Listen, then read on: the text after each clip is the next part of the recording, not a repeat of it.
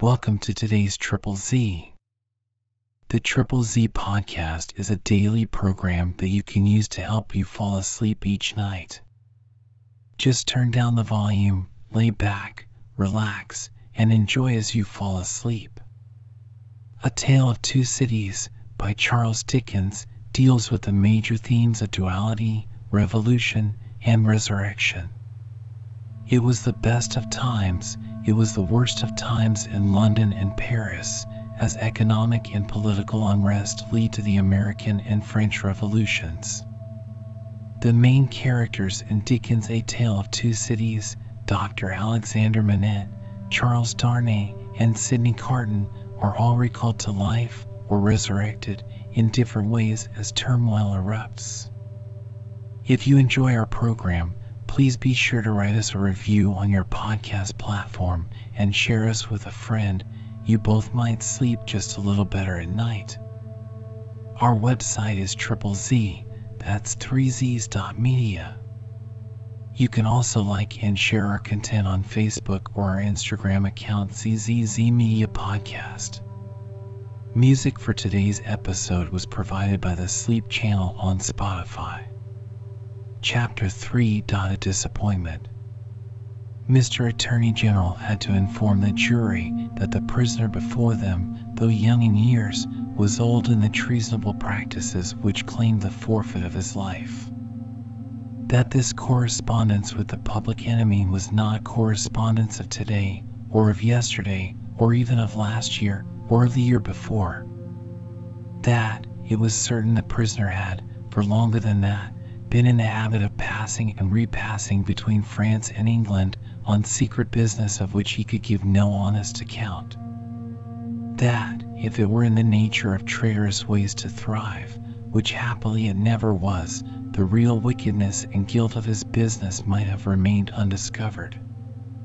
That Providence, however, had put it into the heart of a person who was beyond fear and beyond reproach to ferret out the nature of the prisoner's schemes and, struck with horror, to disclose them to His Majesty's Chief Secretary of State and Most Honorable Privy Council.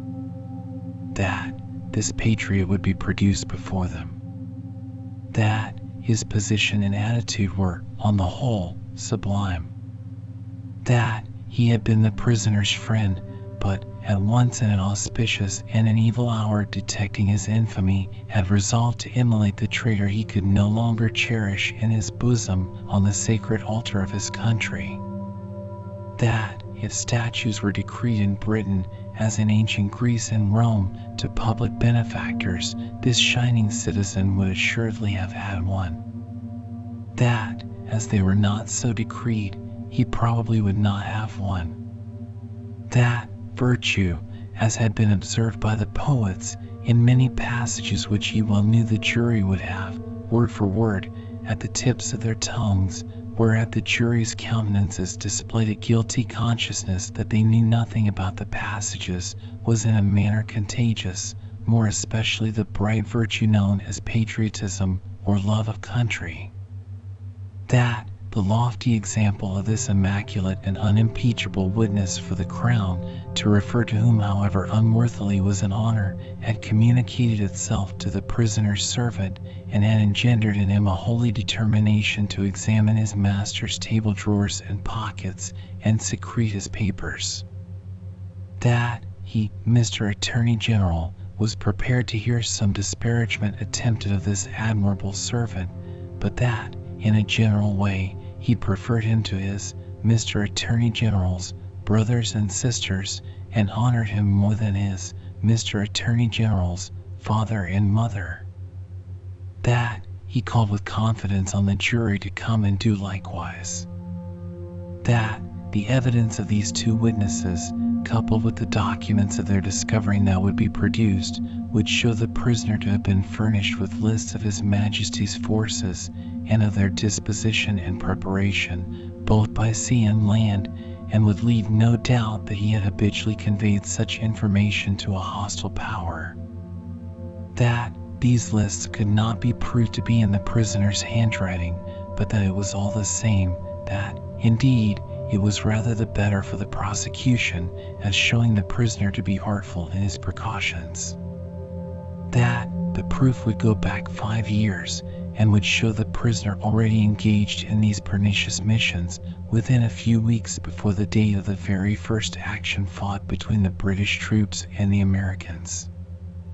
That, for these reasons, the jury, being a loyal jury, as he knew they were, and being a responsible jury, as they knew they were, must positively find the prisoner guilty and make an end of him whether they liked it or not. That they never could lay their heads upon their pillows, that they never could tolerate the idea of their wives laying their heads upon their pillows, that they never could endure the notion of their children laying their heads upon their pillows, in short, that there never more could be, for them or theirs, any laying of heads upon pillows at all unless the prisoner's head was taken off. That head Mr. Attorney General concluded by demanding of them in the name of everything he could think of with a round turn in it, and on the faith of his solemn asseveration that he already considered the prisoner as good as dead and gone. When the Attorney General ceased, a buzz arose in the court as if a cloud of great blue flies were swarming about the prisoner in anticipation of what he was soon to become. When toned down again, the unimpeachable patriot appeared in the witness box.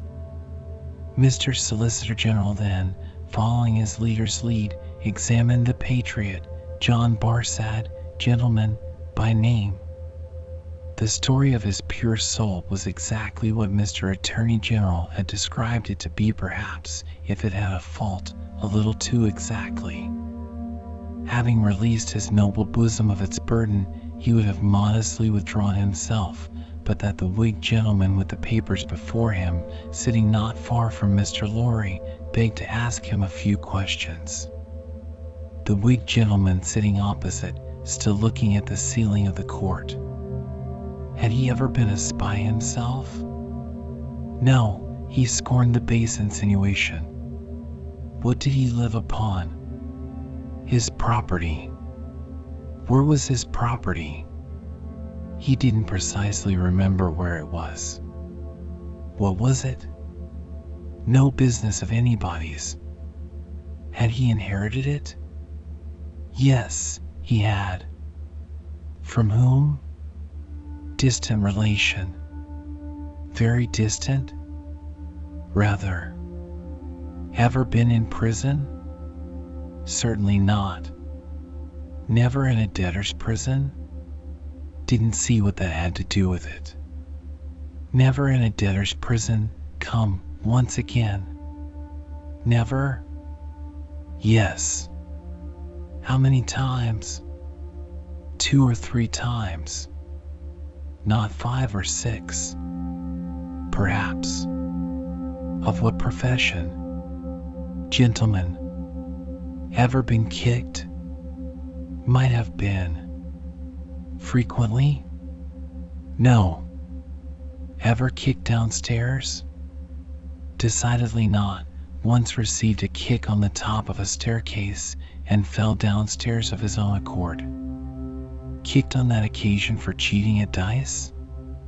Something to that effect was said by the intoxicated liar who committed the assault, but it was not true. Swear it was not true. Positively. Ever lived by cheating at play? Never. Ever lived by play? Not more than other gentlemen do. Ever borrow money of the prisoner? Yes. Ever pay him? No. Was not this intimacy with the prisoner in reality a very slight one forced upon the prisoner in coaches, inns, and packets? No. Sure he saw the prisoner with these lists? Certain. Knew no more about the lists? No. Had not procured them himself, for instance? No. Expect to get anything by this evidence? No not in regular government pay and employment, to lay traps? Oh dear, no. Or to do anything? Oh dear, no. Swear that? Over and over again. No motives but motives of sheer patriotism? None whatever. The virtuous servant, Roger Cly, swore his way through the case at a great rate. He had taken service with the prisoner in good faith and simplicity four years ago. He had asked the prisoner aboard the Calais packet if he wanted a handy fellow, and the prisoner had engaged him. He had not asked the prisoner to take the handy fellow as an act of charity, never thought of such a thing. He began to have suspicions of the prisoner and to keep an eye upon him soon afterwards. In arranging his clothes while traveling, he had seen similar lists to these in the prisoner's pockets over and over again. He had taken these lists from the drawer of the prisoner's desk. He had not put them there first. He had seen the prisoner show these identical lists to French gentlemen at Calais and similar lists to French gentlemen both at Calais and Boulogne. He loved his country and couldn't bear it and had given information. He had never been suspected of stealing a silver teapot. He had been maligned respecting a mustard pot, but it turned out to be only a plated one. He had known the last witness seven or eight years. That was merely a coincidence. He didn't call it a particularly curious coincidence. Most coincidences were curious. Neither did he call it a curious coincidence that true patriotism was his only motive, too. He was a true Briton and hoped there were many like him. The blue flies buzzed again, and Mr. Attorney General called Mr. Jarvis Lorry. Mr. Jarvis Lorry, are you a clerk in Tellson's Bank? I am. On a certain Friday night in November 1775, did business occasion you to travel between London and Dover by the mail? It did. Were there any other passengers in the mail? Two. Did they alight on the road in the course of the night? They did. Mr. Lorry, look upon the prisoner. Was he one of those two passengers? I cannot undertake to say that he was. Does he resemble either of these two passengers? Both were so wrapped up, and the night was so dark, and we were all so reserved, that I cannot undertake to say even that. Mr. Lorry, look again upon the prisoner. Supposing him wrapped up as those two passengers were, is there anything in his bulk and stature to render it unlikely that he was one of them? No. You will not swear, Mr. Lorry, that he was not one of them? No. So at least you say he may have been one of them? Yes. Except that I remember them both to have been like myself timorous of highwaymen, and the prisoner has not a timorous air. Did you ever see a counterfeit of timidity, Mr. Lorry? I certainly have seen that. Mr. Lorry, look once more upon the prisoner. Have you seen him, to your certain knowledge, before? I have. When? I was returning from France a few days afterwards, and, at Calais, the prisoner came on board the packet ship in which I returned, and made the voyage with me. At what hour did he come on board? At a little after midnight. In the dead of the night. Was he the only passenger who came on board at that untimely hour? He happened to be the only one.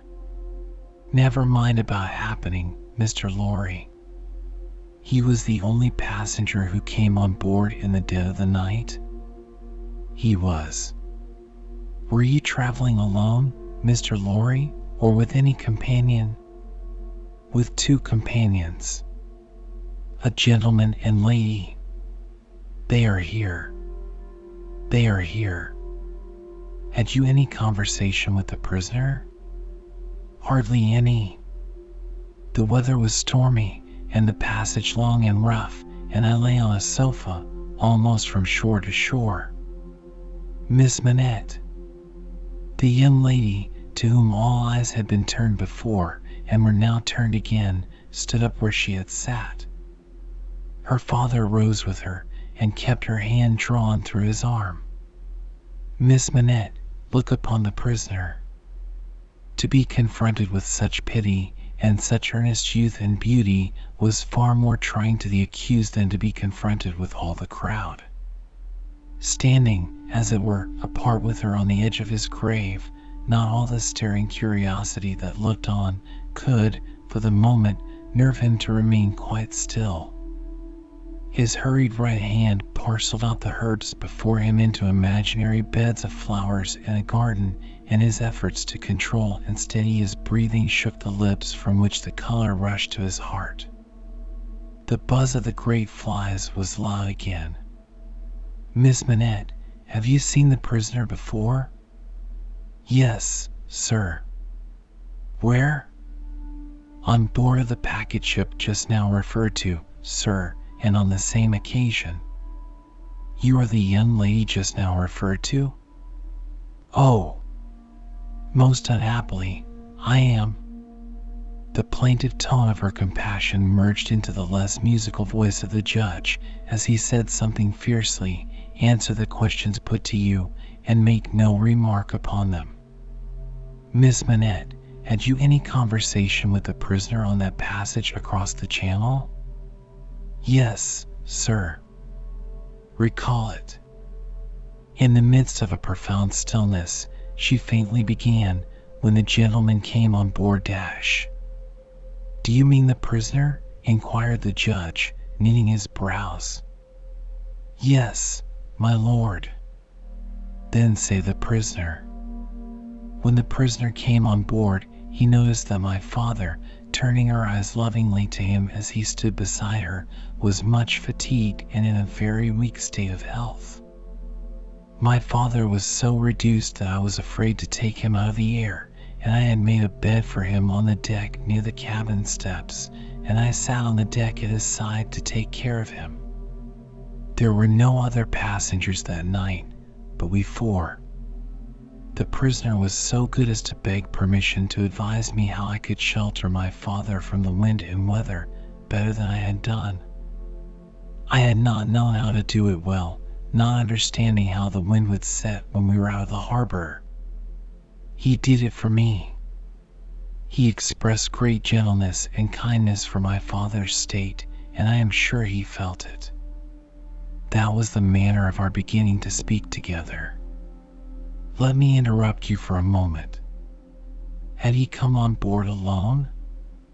No. How many were with him? Two French gentlemen. Had they conferred together? They had conferred together until the last moment when it was necessary for the French gentlemen to be landed in their boat. Had any papers been handed about among them similar to these lists? Some papers had been handed about among them, but I don't know what papers.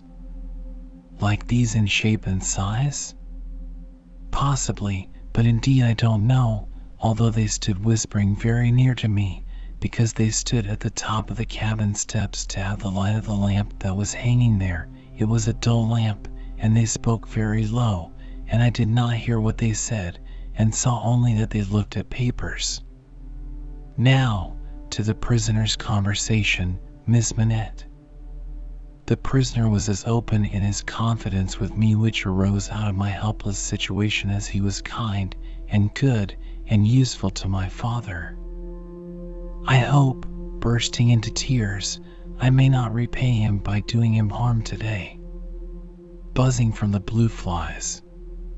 Miss Manette, if the prisoner does not perfectly understand that you give the evidence which it is your duty to give which you must give and which you cannot escape from giving with great unwillingness, he is the only person present in that condition. Please to go on. He told me that he was traveling on business of a delicate and difficult nature, which might get people into trouble, and that he was therefore traveling under an assumed name. He said that this business had, within a few days, taken him to France, and might, at intervals, take him backwards and forwards between France and England for a long time to come.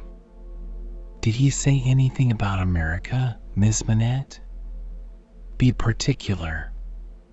He tried to explain to me how that quarrel had arisen, and he said that, so far as he could judge, it was a wrong and foolish one on England's part.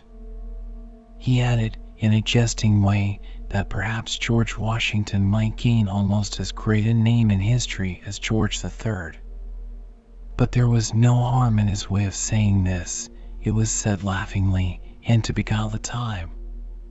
Any strongly marked expression of face on the part of a chief actor in a scene of great interest to whom many eyes are directed will be unconsciously imitated by the spectators. Her forehead was painfully anxious and intent as she gave this evidence, and, in the pauses when she stopped for the judge to write it down, watched its effect upon the counsel for and against.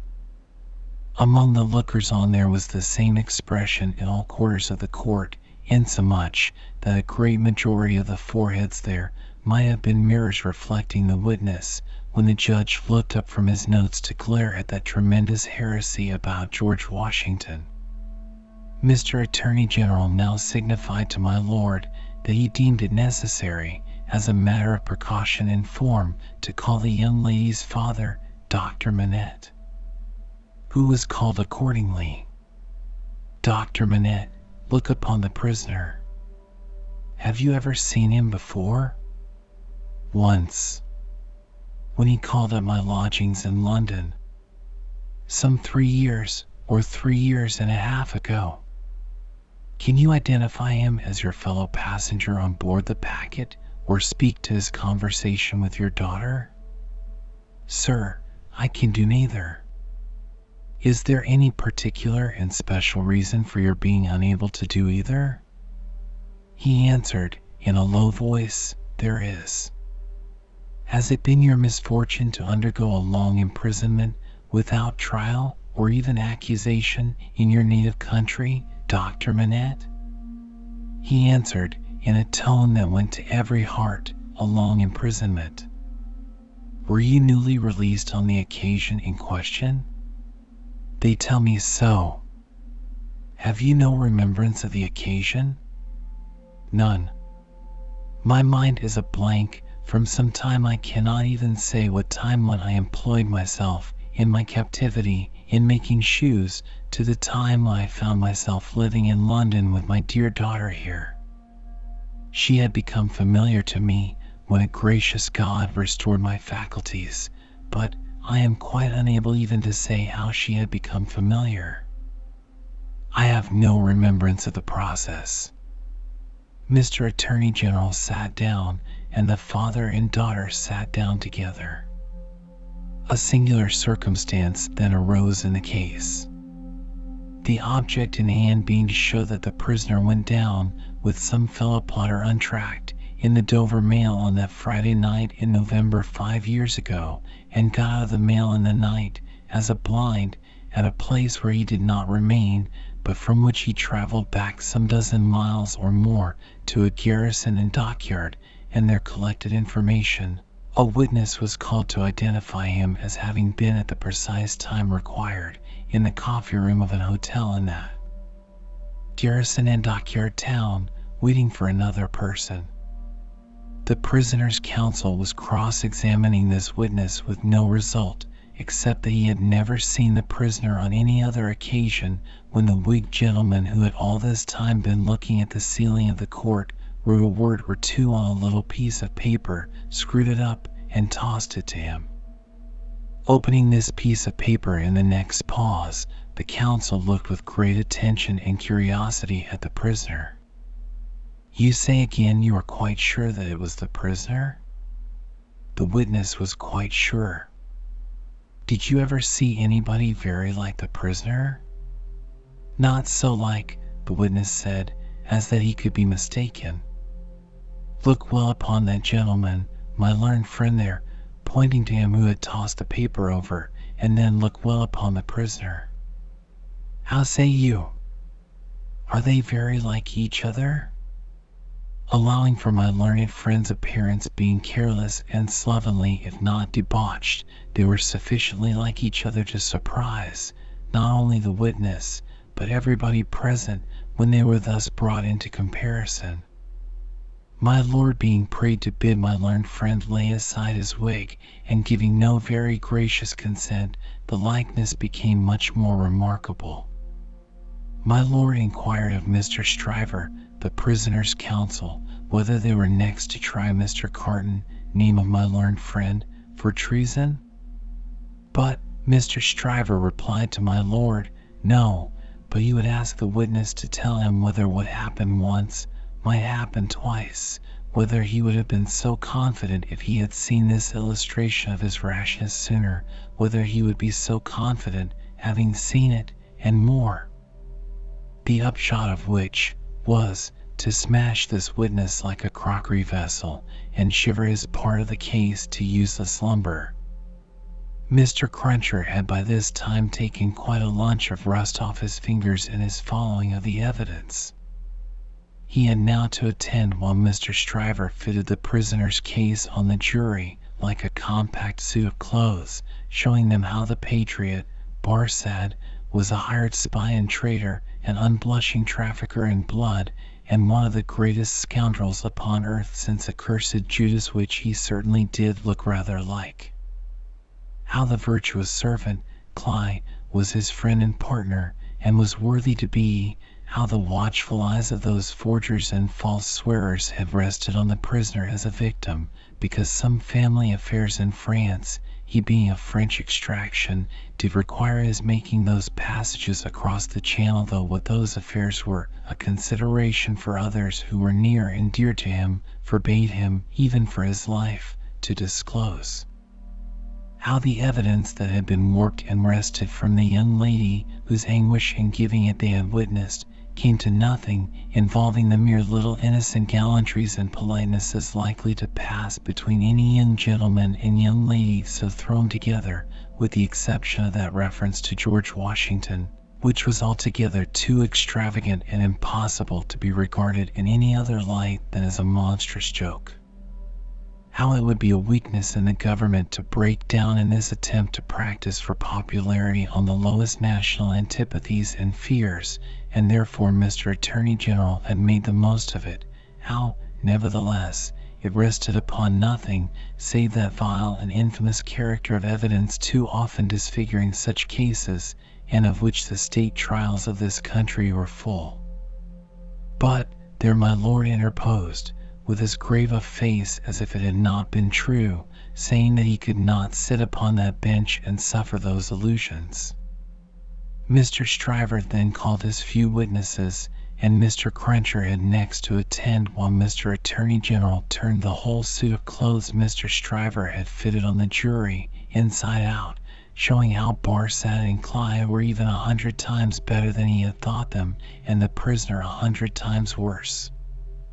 Lastly, came my lord himself, turning the suit of clothes, now inside out, now outside in, but on the whole decidedly trimming and shaping them into grave clothes for the prisoner.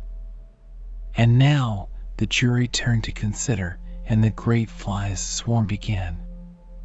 Mr. Carton, who had so long sat looking at the ceiling of the court, changed neither his place nor his attitude even in this excitement while his learned friend, Mr. Stryver, massing his papers before him, whispered with those who sat near, and from time to time glanced anxiously at the jury, while all the spectators moved more or less, and grouped themselves anew, while even my lord himself arose from his seat, and slowly paced up and down his platform, not unattended by a suspicion in the minds of the audience that his state was feverish. This one man sat leaning back, with his torn gown half off him, his untidy wig put on, just as it had happened to lie on his head after its removal, his hands in his pockets, and his eyes on the ceiling as they had been all day. Something especially reckless in his demeanor not only gave him a disreputable look, but so diminished the strong resemblance he undoubtedly bore to the prisoner, which his momentary earnestness, when they were compared together, had strengthened, that many of the lookers on, taking note of him now, said to one another they would hardly have thought the two were so alike. Mr. Cruncher made the observation to his next neighbor, and added, I'd hold half a guinea that he don't get no law work to do. Don't look like the sort of one to get any, do ye? Yet, this Mr. Carton took in more of the details of the scene than he appeared to take in, for now, when Miss Manette's head dropped upon her father's breast, he was the first to see it, and to say audibly, Officer, look to that young lady. Help the gentleman to take her out. Don't you see she will fall? There was much commiseration for her as she was removed, and much sympathy with her father. It had evidently been a great distress to him to have the days of his imprisonment recalled. He had shown strong internal agitation when he was questioned, and that pondering or brooding look which made him old had been upon him like a heavy cloud ever since. As he passed out, the jury, who had turned back and paused a moment, spoke through their foreman. They were not agreed, and wished to retire. My lord, perhaps with George Washington on his mind, showed some surprise that they were not agreed, but signified his pleasure that they should retire under watch and ward, and retired himself. The trial had lasted all day, and the lamps in the court were now being lighted. It began to be rumored that the jury would be out a long while. The spectators dropped off to get refreshment, and the prisoner withdrew to the back of the dock and sat down. Mr. Lorry, who had gone out when the young lady and her father went out, now reappeared and beckoned to Jerry, who, in the slackened interest, could easily get near him. Jerry, if you wish to take something to eat, you can. But keep in the way. You will be sure to hear when the jury come in. Don't be a moment behind them, for I want you to take the verdict back to the bank. You are the quickest messenger I know, and will get to Temple Bar long before I can. Jerry had just enough forehead to knuckle, and he knuckled it in acknowledgment of this communication and a shilling. Mr. Carton came up at the moment and touched Mr. Lorry on the arm. How is the young lady? She is greatly distressed, but her father is comforting her, and she feels the better for being out of court. I'll tell the prisoner so. It won't do for a respectable bank gentleman like you to be seen speaking to him publicly, you know. Mr. Lorry reddened as if he were conscious of having debated the point in his mind, and Mr. Carton made his way to the outside of the bar. The way out of court lay in that direction, and Jerry followed him, all eyes, ears, and spikes. Mr. Darnay. The prisoner came forward directly. You will naturally be anxious to hear of the witness, Miss Manette. She will do very well. You have seen the worst of her agitation. I am deeply sorry to have been the cause of it. Could you tell her so for me, with my fervent acknowledgments? Yes, I could. I will, if you ask it. Mr. Carton's manner was so careless as to be almost insolent. He stood, half turned from the prisoner, lounging with his elbow against the bar. I do ask it. Accept my cordial thanks. What? said Carton, still only half turned towards him. Do you expect Mr. Darnay? The worst. It's the wisest thing to expect, and the likeliest. But I think their withdrawing is in your favor. Loitering on the way out of court not being allowed, Jerry heard no more, but left them so like each other in feature, so unlike each other in manner standing side by side, both reflected in the glass above them. An hour and a half limped heavily away in the thief and rascal crowded passages below, even though assisted off with mutton pies and ale. The horse messenger, uncomfortably seated on a form after taking that refection, and dropped into a doze, while a loud murmur and a rapid tide of people setting up the stairs that led to the court carried him along with them. Jerry! Jerry! Mr. Lorry was already calling at the door when he got there. Here, sir. It's a fight to get back again. Here I am, sir. Mr. Lorry handed him a paper through the throng. Quick. Have you got it? Yes, sir. Hastily written on the paper was the word acquitted. If you had sent the message, recalled to life, again, muttered Jerry as he turned, I should have known what you meant this time. He had no opportunity of saying, or so much as thinking, anything else until he was clear of the Old Bailey, for the crowd came pouring out with a vehemence that nearly took him off his legs, and a loud buzz swept into the street as if the baffled blue flies were dispersing in search of other carrion.